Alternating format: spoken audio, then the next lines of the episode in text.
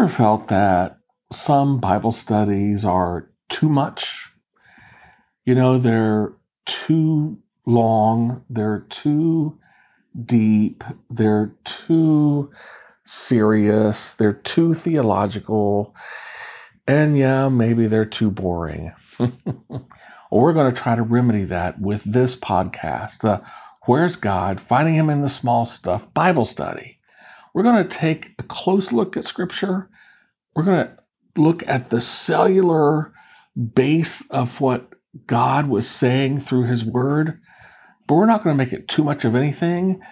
We're going to try to make it just right for everything.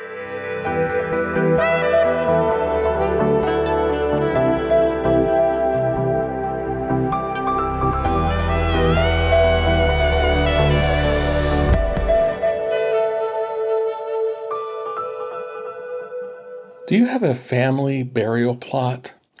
You know, a piece of land somewhere where your forefathers are buried and where perhaps someday you will be buried? Well, did you know that the first piece of land owned by God's people in the promised land, that's the land that God promised to his people, and a special promise that they would possess all of that land. That the first piece of land that they owned in the promised land was a family burial plot, a cemetery. It's an amazing story, and that's what this Bible study episode is all about.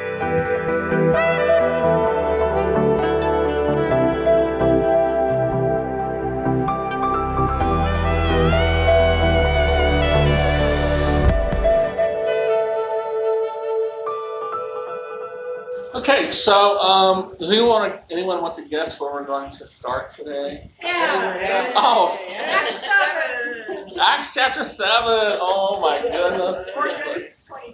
Yeah, did you do your homework and read Genesis 23? All right, excellent. That's so good. You do a teacher's heart good when you do your homework. Actually, we're going to spend most of our time in Genesis today, as it turns out, because there's this cool little thing that is just so neat, and I, I want to share it with you today. So uh, it has to do with Abraham, which has to do with Genesis 23. That's our jumping off point. So, but let's start uh, as we begin today in Acts chapter 7, because this is the impetus for us to do what we're going to do for most of the class today, and that is Stephen's speech before the Sanhedrin uh, after he was arrested for teaching and preaching Jesus uh, as Messiah to the Greek speaking synagogues in Jerusalem. And we've been through that many times.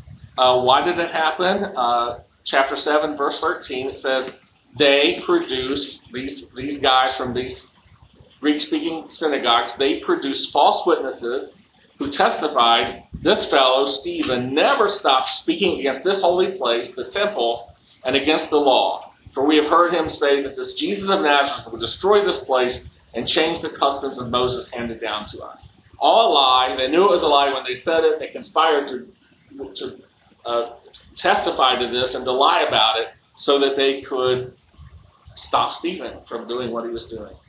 So then we get into chapter 7. That was chapter 6. Chapter 7, uh, then the high priest asks him, Are these charges true? And so this is where Stephen launches in to his defense of what he was doing. Uh, basically, we said before, it's, it's really a sermon. It's a chance for him to, as Peter did, when Peter got a chance to preach, he preached. And so that's what Stephen is doing. He's in front of the same Sanhedrin that Peter's appeared before, and now he is doing the same. So I'll just read this quickly and, and to, to give the context. He starts with this history, right, of the Jewish people. And he says, uh, to, to this he replied, Brothers and, and fathers, listen to me. The God of glory appeared to our father Abraham while he was still in Mesopotamia, before he lived in Haran. Leave your country and your people, God said, and go to the land I will show you. So he left the land of the Chaldeans and settled in Haran. After the death of his father, God sent him to this land where you are now living. He gave him no inheritance here, not even a foot of ground. So this is this this verse I want to focus on just for a moment because this is, when we're going to launch into Genesis uh, chapter 23, this is an important thing to remember. Verse 5 He, God, gave him, Abraham, no inheritance in Canaan, in the promised land, not even a foot of ground. Now, God promised Abraham a bunch of land. He promised him so much land that Israel has never to this day even actually taken possession of all of it. So God promised him a huge amount of land, but what Stephen is saying here is when Abraham arrived in Canaan, in the promised land, he had nothing, not even a foot of ground. So it says he gave him no inheritance there. What he's saying is Abraham did not inherit, you know, you inherit land. You inherit a lot of things sometimes. But some one of the things you can inherit from your forefathers is land. Uh, our daughter and her husband, they now live in a house in Bowling Green, Ohio, that belonged to his grandmother.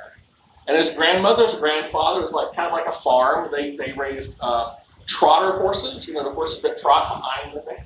They raised trotter horses. And so when she they they they paid off the land, they owned it, they owned it. And when she passed away, her grandson, my son-in-law, inherited that land. So one way you can get land is to inherit it. But what uh, Stephen is saying here is that Abraham did not inherit even a foot of ground. So that means that all of this land that God promised had to come to him through one of two ways. He either had to take it or he had to buy it. But when he got there, he had nothing. This makes even more incredible this promise that God made to him of this incredible amount of land that he was going to possess when he had nothing to start with. Nothing. Great. Uh, this, uh, this, uh, what this is, this, original King James, I guess, but it makes it even more uh, implicit. He says, uh, this, this interpretation says, he gave him no inheritance in it, no, not so much as to set his foot on. So it's not that he didn't have a foot of it, he wasn't even allowed to set foot on. Yeah, he had nothing. He got there with nothing. So now you maybe understand what we talked about last week, right? Where uh, Abraham had no problem believing that God was going to give him a son in his old age, but he had a problem believing that he was going to possess all of this land. Why? Because he got he had nothing when he got there. So that's that's the point of that. Okay. But God promised him that he and his descendants after him would possess the land, even though at that time Abraham, Abraham, Abraham had no child. Verse 6 God spoke to him in this way Your descendants will be strangers in a country not their own, and they will be enslaved and mistreated 400 years. But I will punish the nation they serve as slaves. God said, and afterward they will come out of that country and worship me in this place. So God is telling him 200 years beforehand that Egypt was going to happen before it actually happened. This is God prophesying him. This is God telling him, this is a sign that you will inherit all this land. This is going to happen to your descendants. 200 years later or so, it did. So, verse 8 Then he gave Abraham the covenant of circumcision, and Abraham became the father of Isaac and circumcised him eight days after his birth. Later, Isaac became the father of Jacob, and Jacob became the father of the 12 patriarchs. Verse 9 Because the patriarchs were jealous of Joseph, they sold him as a slave into Egypt. But God was with him and rescued him from all his troubles. He gave Joseph wisdom and enabled him to gain the goodwill of Pharaoh, king of Egypt. So he made him, so God made Joseph ruler over Egypt and all his, all Pharaoh's palace. I don't want to take a lot of time on that, but I think it, we need to pause for a moment because Joseph was such a major person uh, in the Old Testament. And his story is absolutely incredible. I think if he were going to write, if I, if someone were going to, I think if Joseph were going to write a bio, autobiography of his life, the title would be something like um, From Prisoner to Prime Minister. I mean, here's a guy that was sold into slavery, that was arrested in Egypt and put into prison. He has no hope, no prospects. I mean, he had hope, but I mean, if you were looking at him from the outside, you would say, here's a guy who has no hope. Here's a guy who has no prospects. This guy is, he's going to be forgotten to history. And yet, through God's movement, he becomes prime minister of the entire nation of Egypt. I mean, how does that happen? It's happened in recent times with what's his name over there that's in prison in, in, in, in South Africa. Oh, Mandela? Mandela had the same experience. This is a theme that we find happening over and over again in the Bible, too. Uh, so here we have Joseph from prisoner to prime minister. It's where, where God takes the lowly of the lowly and he lifts them up to places of incredible position that you look at and you say, well, this can only happen because God, because God is doing it. I mean, you know, you can look at uh, David.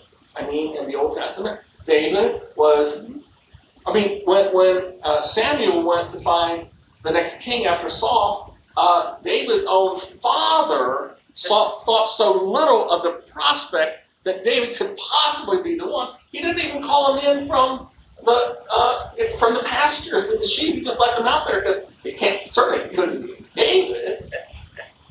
And yet God lifted him up. Uh, you look at Peter. Peter, a fisherman, a manual laborer, a man who had probably the very modicum minimum of education of that day and age. I mean, he went to work with his father at a young age, to help support the family. And yet, it's Peter and where he started from. And you can even go with Moses. I mean, uh, Moses is out in the wilderness hiding from Pharaoh at the time. And, you know, and, and Moses really shouldn't even have been, from a human standpoint, shouldn't even have been alive. He should have died along with all of those other male uh, Israelites who were in Egypt at the time. So he's a miracle baby, number one. And, and then God lifts him up from the bulrushes of the Nile River, where he should have, human speak, humanly speaking, should have perished to become, you know, the, the deliverer of his people from Egypt. I mean, how does that happen? You know, and then, you know, of course, Jesus is a great example too. Jesus, born in Bethlehem, a backwater, born in the poorest of the poor. Joseph, again, a manual laborer who supported his family through being a carpenter, who they didn't even have enough money when uh, Jesus was brought to the temple uh, to, to give uh, but two turtle doves, which was the offering of the poor. And he's from he's from Nazareth. What good thing could come from Nazareth?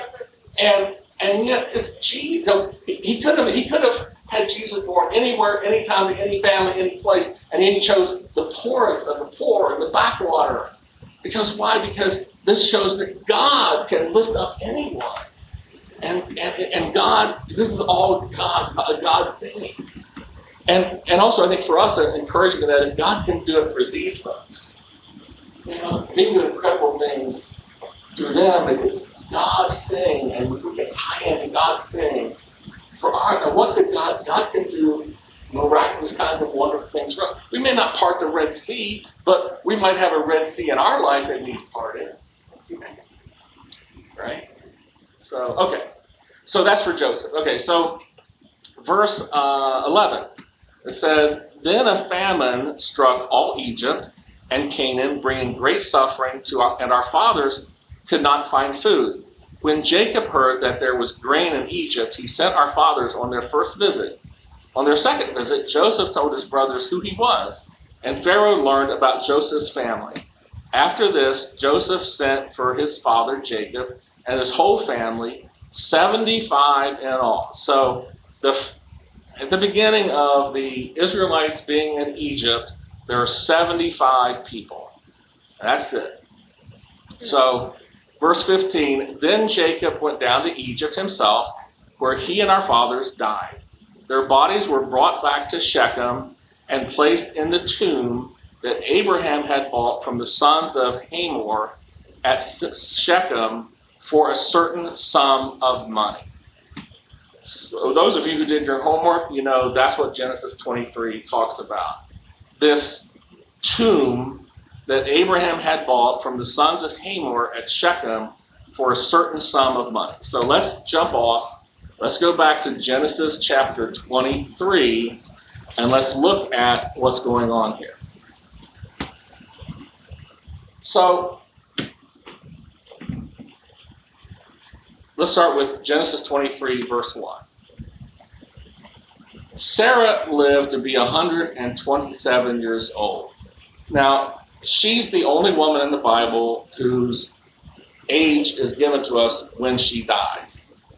So that shows you the honor that was due Sarah, the way they thought about her, the kind of person that she was, that she's the one woman who we know how old she was when she passed away. Uh, 127 years old means that uh, Abraham was 137 years old at this time because he's 10 years older than her. So, uh, and and she was 90 when uh, Isaac was born. So, at this point, if she's 127 and he was 90, that would make him 37. Thank you, math major. I was an English major, so help me. So thank you.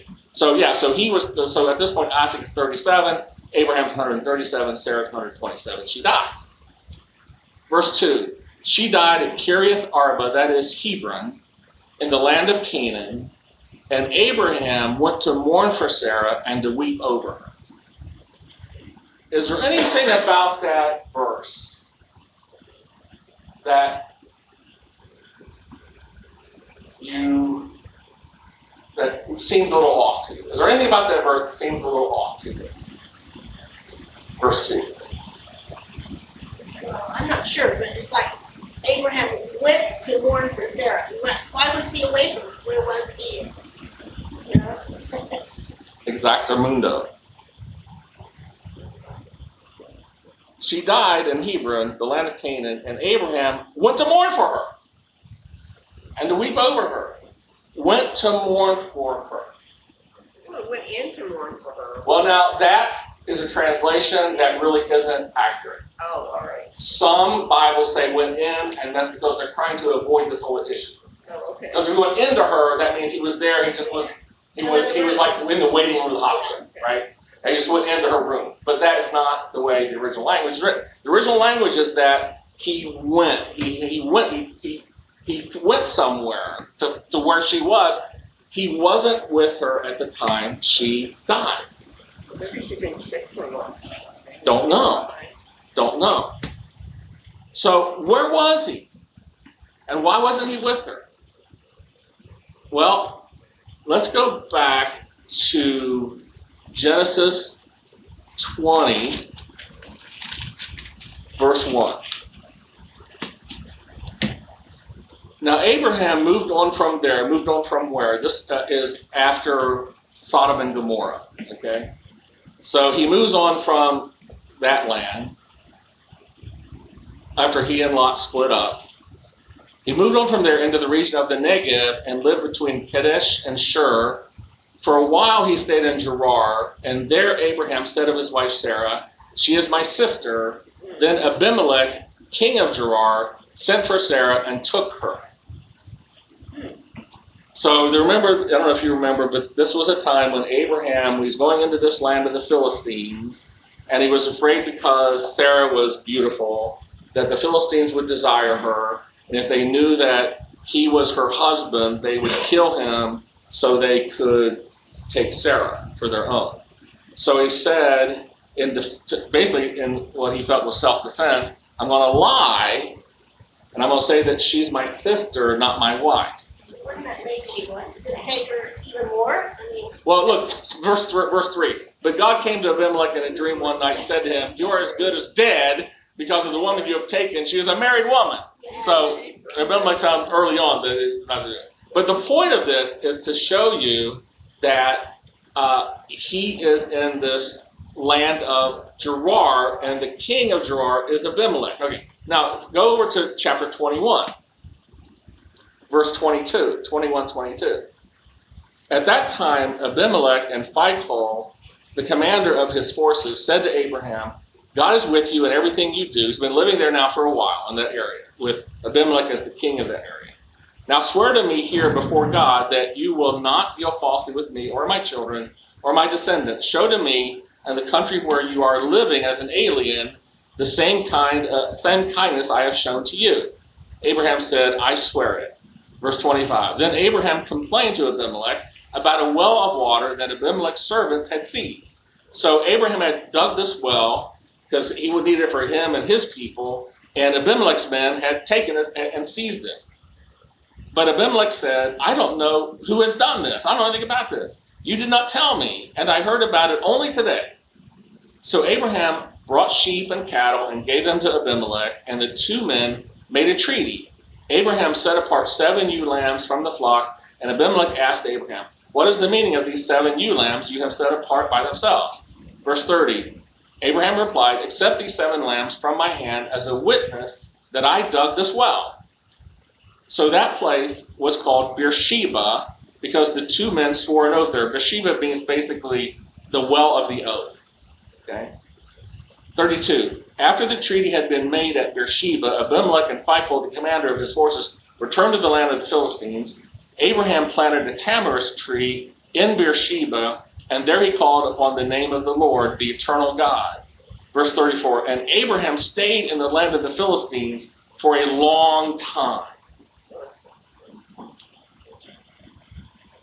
So he's in Beersheba at the end of verse 21.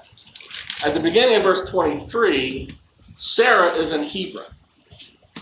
And Abram has to come to her, to go to her when she dies. So at the end of verse 21, he's in Beersheba. At the beginning of verse 23, she's in Hebron. We don't know where he is, but I'm thinking he's still in Beersheba. So what happened? between the end of verse 21 and the beginning of verse 23 that would have them in two different places. Hmm? When he gave her away and said, This is my. But she, she comes back to him after that, though. She comes back to him. She comes back to him as his wife. They're together, and they're together. Uh, yeah, so at, in verse 16 to verse 20, Abimelech says, so Sarah, I'm giving you your brother a thousand shekels of silver. This is to cover the offense against you. I believe all with you are completely vindicated. So uh, she, he, he, she give, he gives Sarah back to Abraham. Okay. So the end of verse, the end of chapter 21, he's in Beersheba, assuming she's with him at that point, at the end of chapter 21. He's in Beersheba. We assume she's with him. But at the beginning of verse 20 of chapter 23, she's in Hebron, and he's I'm, I'm saying I think he's, he's still in Beersheba. Because I think verse 2 there makes it clear that he was not with her when she died, and he came to, to her. Uh, he went to her once she died from Beersheba to Hebron. It's not a long distance, okay? It's a distance of like 25 miles, okay? It's not a long way between. It's not like he's in California and she's in New York. Okay? It's not like that. They're relatively close, but they're not together apparently. So what happened? Okay, what happened is chapter 22. What happened is chapter 22. What happened in chapter 22? Abram is called. Oh, no, No, it's Isaac. Isaac. Isaac. was Isaac. Yeah. You mean he never went back? He just went back to the things there. Who? Uh, who? Abraham? Abraham. No. Look at look at the end. Look at uh, 22 verse uh, 19.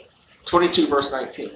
Then Abraham returned to, his servants and they set off together for Beersheba, and Abraham stayed in Beersheba. Oh. Ladies, let me just ask you. Okay, let's start. Verse 20, chapter 22. Chapter 22, verse 1. Sometime later, God tested Abraham, and he said to Abraham, here, and he said to him, Abraham. Here I am, he, Abraham replied. Then God said, Take your son, your only son Isaac, whom you love, and go to the region of Moriah. Sacrifice him there as a burnt offering on one of the mountains I will tell you about. Early the next morning, Abraham got up and saddled his donkey. He took with him two of his servants and his own son Isaac. When he cut enough wood for the burnt offering, he set off to the place God had told him about. No. She's. Bev, tell me more. No. Take me. As a mom, No. Take my son. Yeah. now you're getting it. Now you're seeing it. Exactly. Take me, but not my son. Yeah. But God told him to do it. Right. But Abraham often does. but maybe he's learned his lesson. Okay. So at this point, he's already had, he's already taken his father when he wasn't supposed to, created a delay. He took a Lot when he wasn't supposed to, created a distraction. He's already convinced the king that his wife is his sister, which didn't work out well for anybody. And so now, maybe He by a child with Hagar. yeah, okay, th- there you go. You know, he's doing all this right. He's he's had a, when he when he was told clearly that he and Sarah are going to have a child, he, he had another child with with Hagar, and so uh, now maybe finally at this point he's decided I'm going to do this one. Really? I'm going to do this one. It hasn't worked out for me to like do my own thing, but I mean, just picture in a, for a moment in your mind. We don't have Sarah anywhere, and this may not have even happened. This is my imagination. God tells him, "This is what you got to do. You got to leave early the next morning to go." Now, he has to give some explanation to Sarah, doesn't he? He can't just wake up in the morning and take off and Well, I mean, take he- Isaac. He can give her the same explanation he gave Isaac. Yeah. They go up to, to sacrifice or whatever. Yeah. Yeah, I'm sure he did. I'm sure he said, He uh, didn't say, I'm gonna, Sarah, I'm gonna kill Isaac. honey, dear, um, I don't. uh, You you guys ever watch The Honeymooners? I love The Honeymooners. It's on every Sunday night at midnight. I stay up to watch it. It's on MeTV. It's, it's, the- it's the best hour of television the whole week. 11:30 is Dick Van Dyke rerun, and 12 o'clock is The Honeymooners rerun. So that's my favorite hour of the week in TV. But you know, Ralph Kramden, he's always he's always conniving. There's something behind his back, his wife's back, right? And but eventually he has to fess up. And I love the way you know he he you know honey you know I, I just see like this is Moses. He reminds me of Ralph Kramden, you know, explaining to his wife. Okay, hon, this is what God told me to do. I'm going to take Isaac in the morning, and we're going to travel to this land. God told me, and I'm going to sacrifice him. And we just have to trust God that it's going to work out. I trust God that it's going to work out, so I need you to trust God too that it's going to work out. I don't think she was on board. What year was this? How many years did he still have? I, I should know that, but I don't know. I, I mean, he could, Isaac wasn't that old. He might have been ten or twelve or fourteen. I think Isaac was long, was older than we might think. Um, uh, here's what, well, just as, a, as an aside to that, I, I think sometimes we have a feeling that Abraham forced Isaac onto that uh, sacrificial sacrificial Wood. place. Yeah, that he like overpowered him and forced him. I don't think so. I think for one, Moses, I mean Moses, Abraham was very old. I think Isaac was older than than we sometimes think. And I think when Abraham said to Isaac, "This is what God wants us to do," that Isaac said, "Okay, I'm willing to do it." And I think Isaac voluntarily laid himself down on that sacrificial place. That he voluntarily laid himself down. And the reason I, I like that idea, talk about the poetry of God. Fast forward to Jesus, laying himself down on the cross. Jesus was not forced onto the cross. The soldiers did not wrestle him onto the cross. Jesus willingly laid himself down on the cross. So here we have Isaac, kind of the an example, a pattern example that Isaac laid himself down as the sacrifice, just as Jesus laid himself down on the cross as our sacrifice. But in here, this translation here, it says, uh, Abraham built an altar there and arranged the wood on it. He bound his son. Yeah, but I still think it was voluntary. Voluntary. And then he I think- I think- sacrificed his son. I think he wanted to make sure. I mean, just about that. I think he just bound him just to make sure at the very last minute he wouldn't, you know, he wouldn't give in. But My anyway, brain isn't always, doesn't always remember oh, quite right, I, I know. But I'm thinking he was in his thirties. I think about well here when she dies he's 37, Yeah. Okay. and that's the very first. There's that's the, the chapter that immediately precedes her death. So very possibly he could have been in his 30s at this point. Very Then he would be old enough to make that decision. Right. Well, sure. Or even if he was just a a, a, teen, a, a, a teenager. Even. But he never went back either to her. Yeah, he No, right. His father. so As far as we know, he stayed with his father apparently. Yeah. Yeah, he, he, he's not mentioned as being there either at the time. Okay, so, I think it was something like this. Correct. Well, with people living so long, in like Yeah, mhm, or right. thirty-seven, God calls him the boy. Right, There you go. exactly. It's all a matter of perspective, isn't Yeah. it? So I think the conversation was something like this. Okay, honey, uh, we're gonna, I'm gonna do this. And Sarah says something to the effect of, if you walk out of here in the morning with Isaac, when you come back, I'm not gonna be here. Just don't come back. So, but he was faithful, and he took Isaac, and he, he believed God. If you look in verse um, four, on the third day, on the third day, there's three days down, three days back. That gives her six days to go somewhere else, and I think she did. I think she was not on board with this, and I think she did not want to be there when they when she didn't know that Isaac was coming back. I mean, if you just hear that I'm going to sacrifice him, she's thinking he's going to die. And she wants nothing to do with Abraham.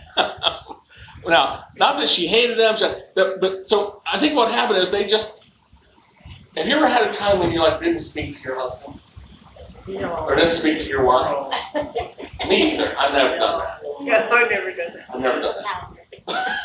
but but I think it was just that kind of a thing. It's like I just can't be near you right now. I just can't be where you are right now. I mean, you know, it wasn't that they hated each other, were divorced each other. None of that kind of stuff. I think they still loved each other, but there was just this kind of rift between them at this point.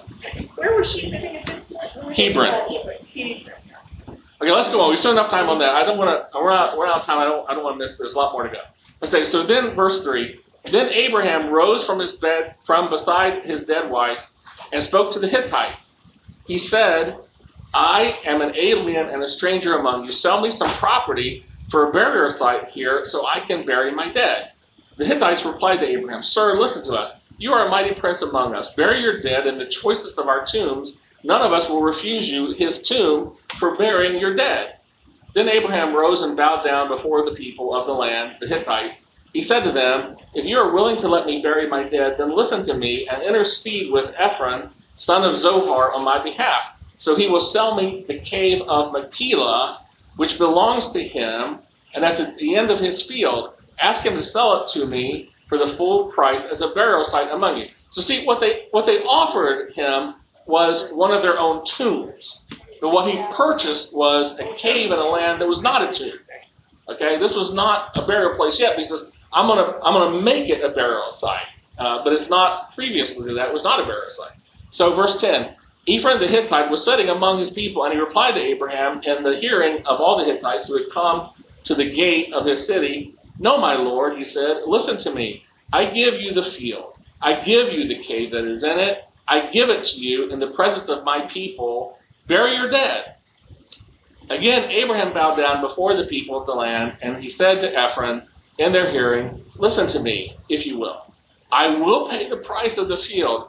Accept it from me so I can bury my dead there. He didn't want to borrow the land, he wanted to buy the land. And one of the reasons that is when you borrow the land, someone else is con- in control of that land, right? And who knows what's going to happen on down the road. So no, I want to buy the land because I want it to be mine. And I want I want no one else to have control over it. Okay, so verse 12. Uh, so verse 14. Ephron answered Abraham, Listen to me, my lord. The land is worth 400 shekels of silver, silver, but what is that between me and you? Bury your dead. Now, there's no way that that land was worth 400 shekels of silver. No possible way. That was an exorbitant amount of money. It might have been worth half of that, possibly. But Ephron is thinking we're going to have a negoti- we're going to have a negotiation here. And when you have a negotiation with someone, you start high because you know you're going to have to come down. This is exactly where they still negotiate. I was gonna say, they still. Yeah, this is exactly. And It's they- expected. They still have the same thing. Uh, you know, oh, oh, you don't have to pay me anything, blah, blah, blah. I still do exactly the same thing, then- and then they eventually come to a price. Right. So he, so Ephron is starting like twice as high, thinking if I get him down to half, I still, I still get what it's worth. So he, he's expecting there to be this negotiation. So verse 16, Abraham agreed to Ephron's terms and weighed out for him the price he had named in the hearing of the Hittites, 400 shekels of silver, according to the weight of the current among the merchants.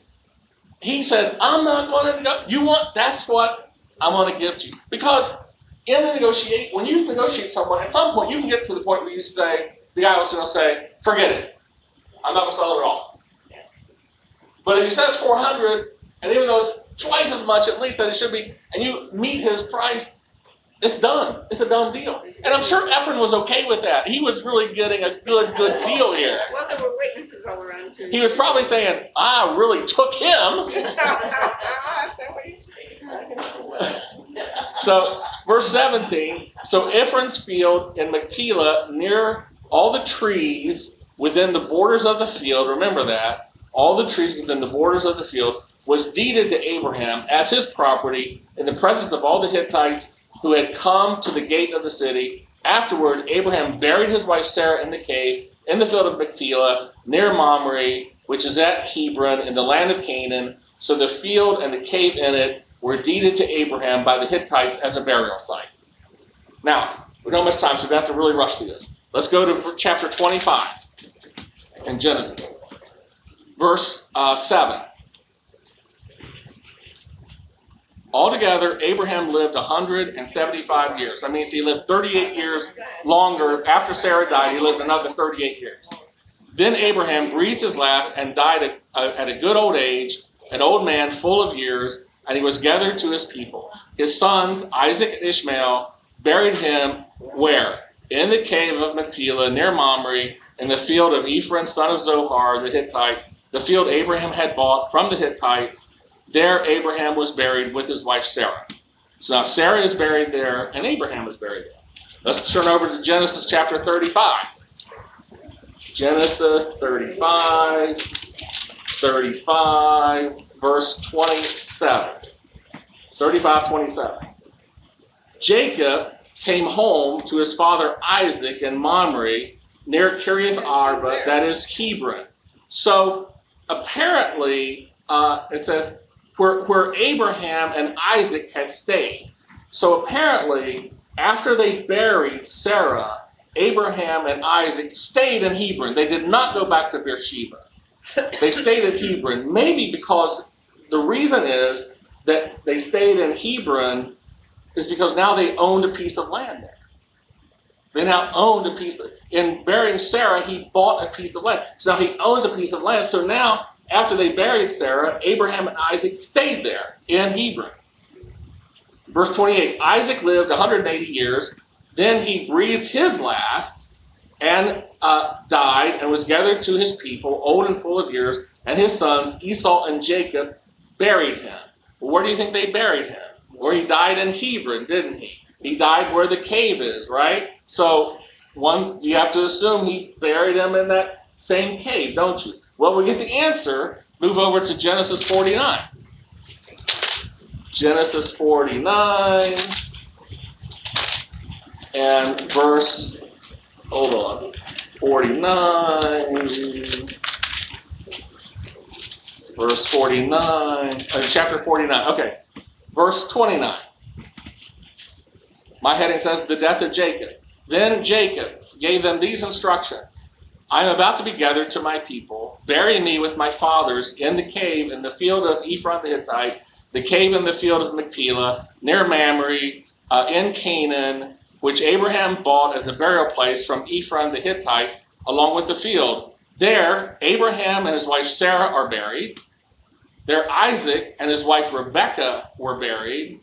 And there I buried Leah. Remember Leah? That was uh, Jacob's first wife before Rachel, that Laban tricked him into marrying.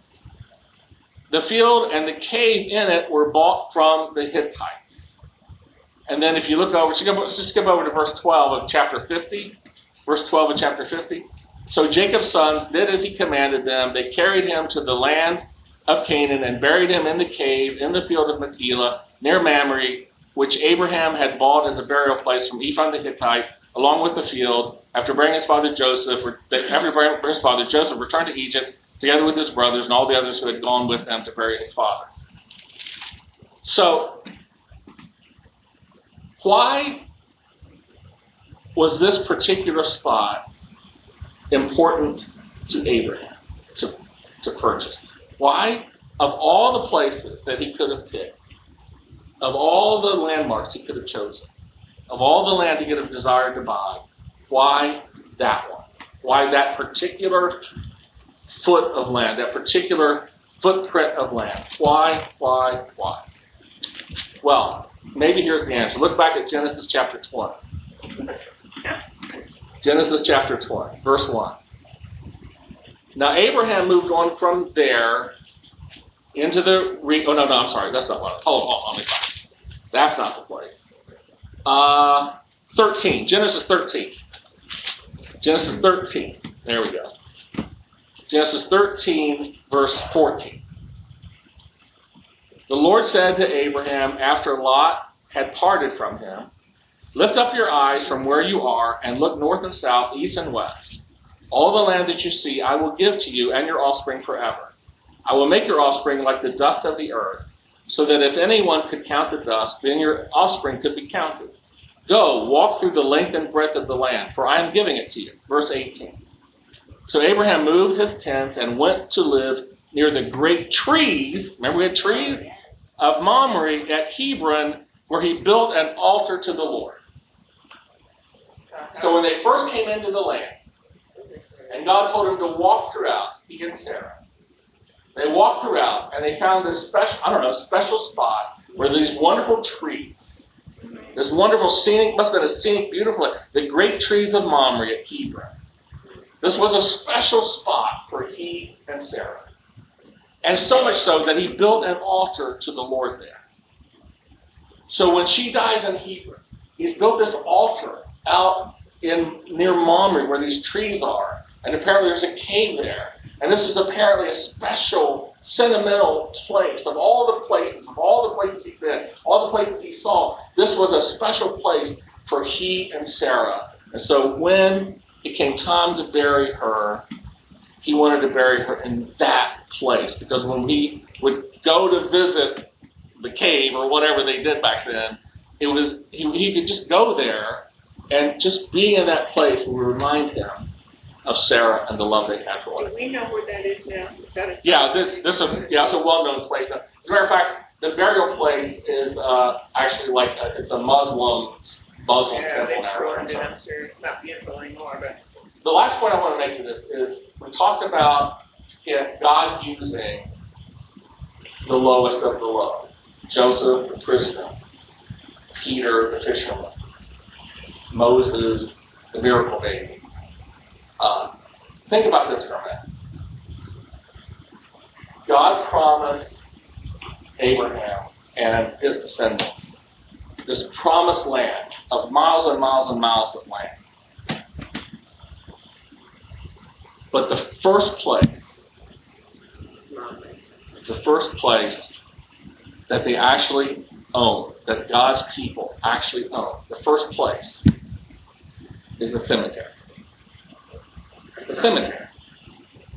I mean, it's a pla- it's a graveyard. It's a place that's been made into a family burial place. I mean, I'm just thinking of this, of all the places that God could have given Abraham and his people to be their first thing, their first thing they actually possessed in the promise. Of all the things that it could have been, it ended up being a graveyard. And so just think, from this graveyard comes Israel in the promised land. I mean, is that incredible? How is that possible? It's possible because it's God's plan, right? It's interesting though, because when you read it, when he first goes there, you think, oh, this, this is very open space and but then Hebron, it, became a city there. I mean, in, in the, in the length of time that, that, that Abraham lived, when he goes back there to buy it, Yeah. I think- already owns it. I mean, people have inhabited it. I think that land, uh, as we've seen from David, he's shown pictures many times. There's a great variety of topography there. Yeah. You know, there's mountains, there's plains, there's there's a lot of diversification in the way the land is. And uh, but I, I just I just find it so interesting that the promised land for the promised people of God started in a graveyard. But look what God did. Well, the Hebron graveyard. Canaan. Yes. So I'm confused. You you say Abraham, uh, never had a foot of land? When he first got there, when he first arrived, he had nothing. When he first walked into that land, he didn't own a thing. But he did eventually. And, and the reason, another reason he probably so insistent on buying it because he knew what God had promised. He knew God had promised this would be his land. And he wanted a foothold in this land. God hadn't given him any of that land yet, but he knew that God would give it to him, and he wanted a place of his own before he died. At this point, he's 137 you know, or, uh, or even older, he's 137 when he buys that land. So he's got to think, how much time do I have left? You know, so I want this piece of land before I die. I want to know when I die that I've at least got a foothold, a toehold in this land. Dennis, did you want to say something real quick? You were. Oh, I was just getting, uh, in chapter twenty-three, Charles Stanley's favorite chapter Oh yeah. is chapter twenty-three. Uh, Probably not, but three times, three times the text says, listen. Exactly what Charles Stanley does. I love when he does it. Yeah, this was important. I do it. I don't want to do it your way. I want to do it God's way. You know. Yes, Chuck. reading this, a, a little phrase there sort of popped out at me, I thought, uh, what does that mean? It said, I want to bury people out of sight. And then when I looked at other versions, it says properly or decently. Exactly. It's not one of those things where you're reading, you sort of read right over it. Right, right. don't even think about it. And in that day, although Egypt had the practice of embalming, the Israelites did not have that. And so they had to bury someone soon after death because it was for, for obvious reasons. It's So, still true today. yeah, I think it's still true today. Yeah. Doris? I guess I didn't really need history thing. So for forty years, and he was hundred and thirty-seven, when he bought the land, what, was, were they just able to float around, I mean, they? I think he and uh, he and Isaac lived in that area for 38 years after she died. Without owning? No, they owned, he bought the land when she died. Well, I know that. Yeah, but they didn't buy any other land. Yeah, yeah, I, I don't think so. I think they were just wander, you know, they just, They were. they were living on the land. Well, they They had didn't own- field. It was a field with a cave in it. Yeah, it was a field, had They had trees, and a cave and so Then he forth. bought it one thirty-seven, but he Right. was ninety when How old was he when he died? He was 185 or something. Oh, yeah, yeah, so, yeah. I mean, he may have bought some other land between then and now, between that and that. But I. But that was his first, that was his first piece of land that he owned. Before that, he didn't own it, no. Before that, he was just, mhm, what yeah, yeah. And people who owned the land were just allowing him to do that, yeah, so. I mean, because most of it was under Abimelech, and Abimelech was a friend of his, yeah. So he allowed that to happen, so. Okay, boys and girls, that's all I have today.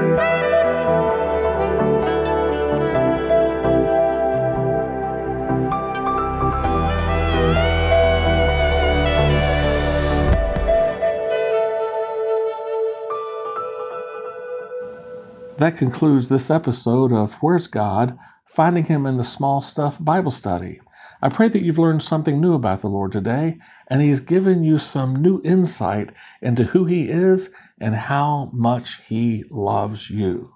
Remember, the eternal God is our refuge, and underneath are the everlasting arms.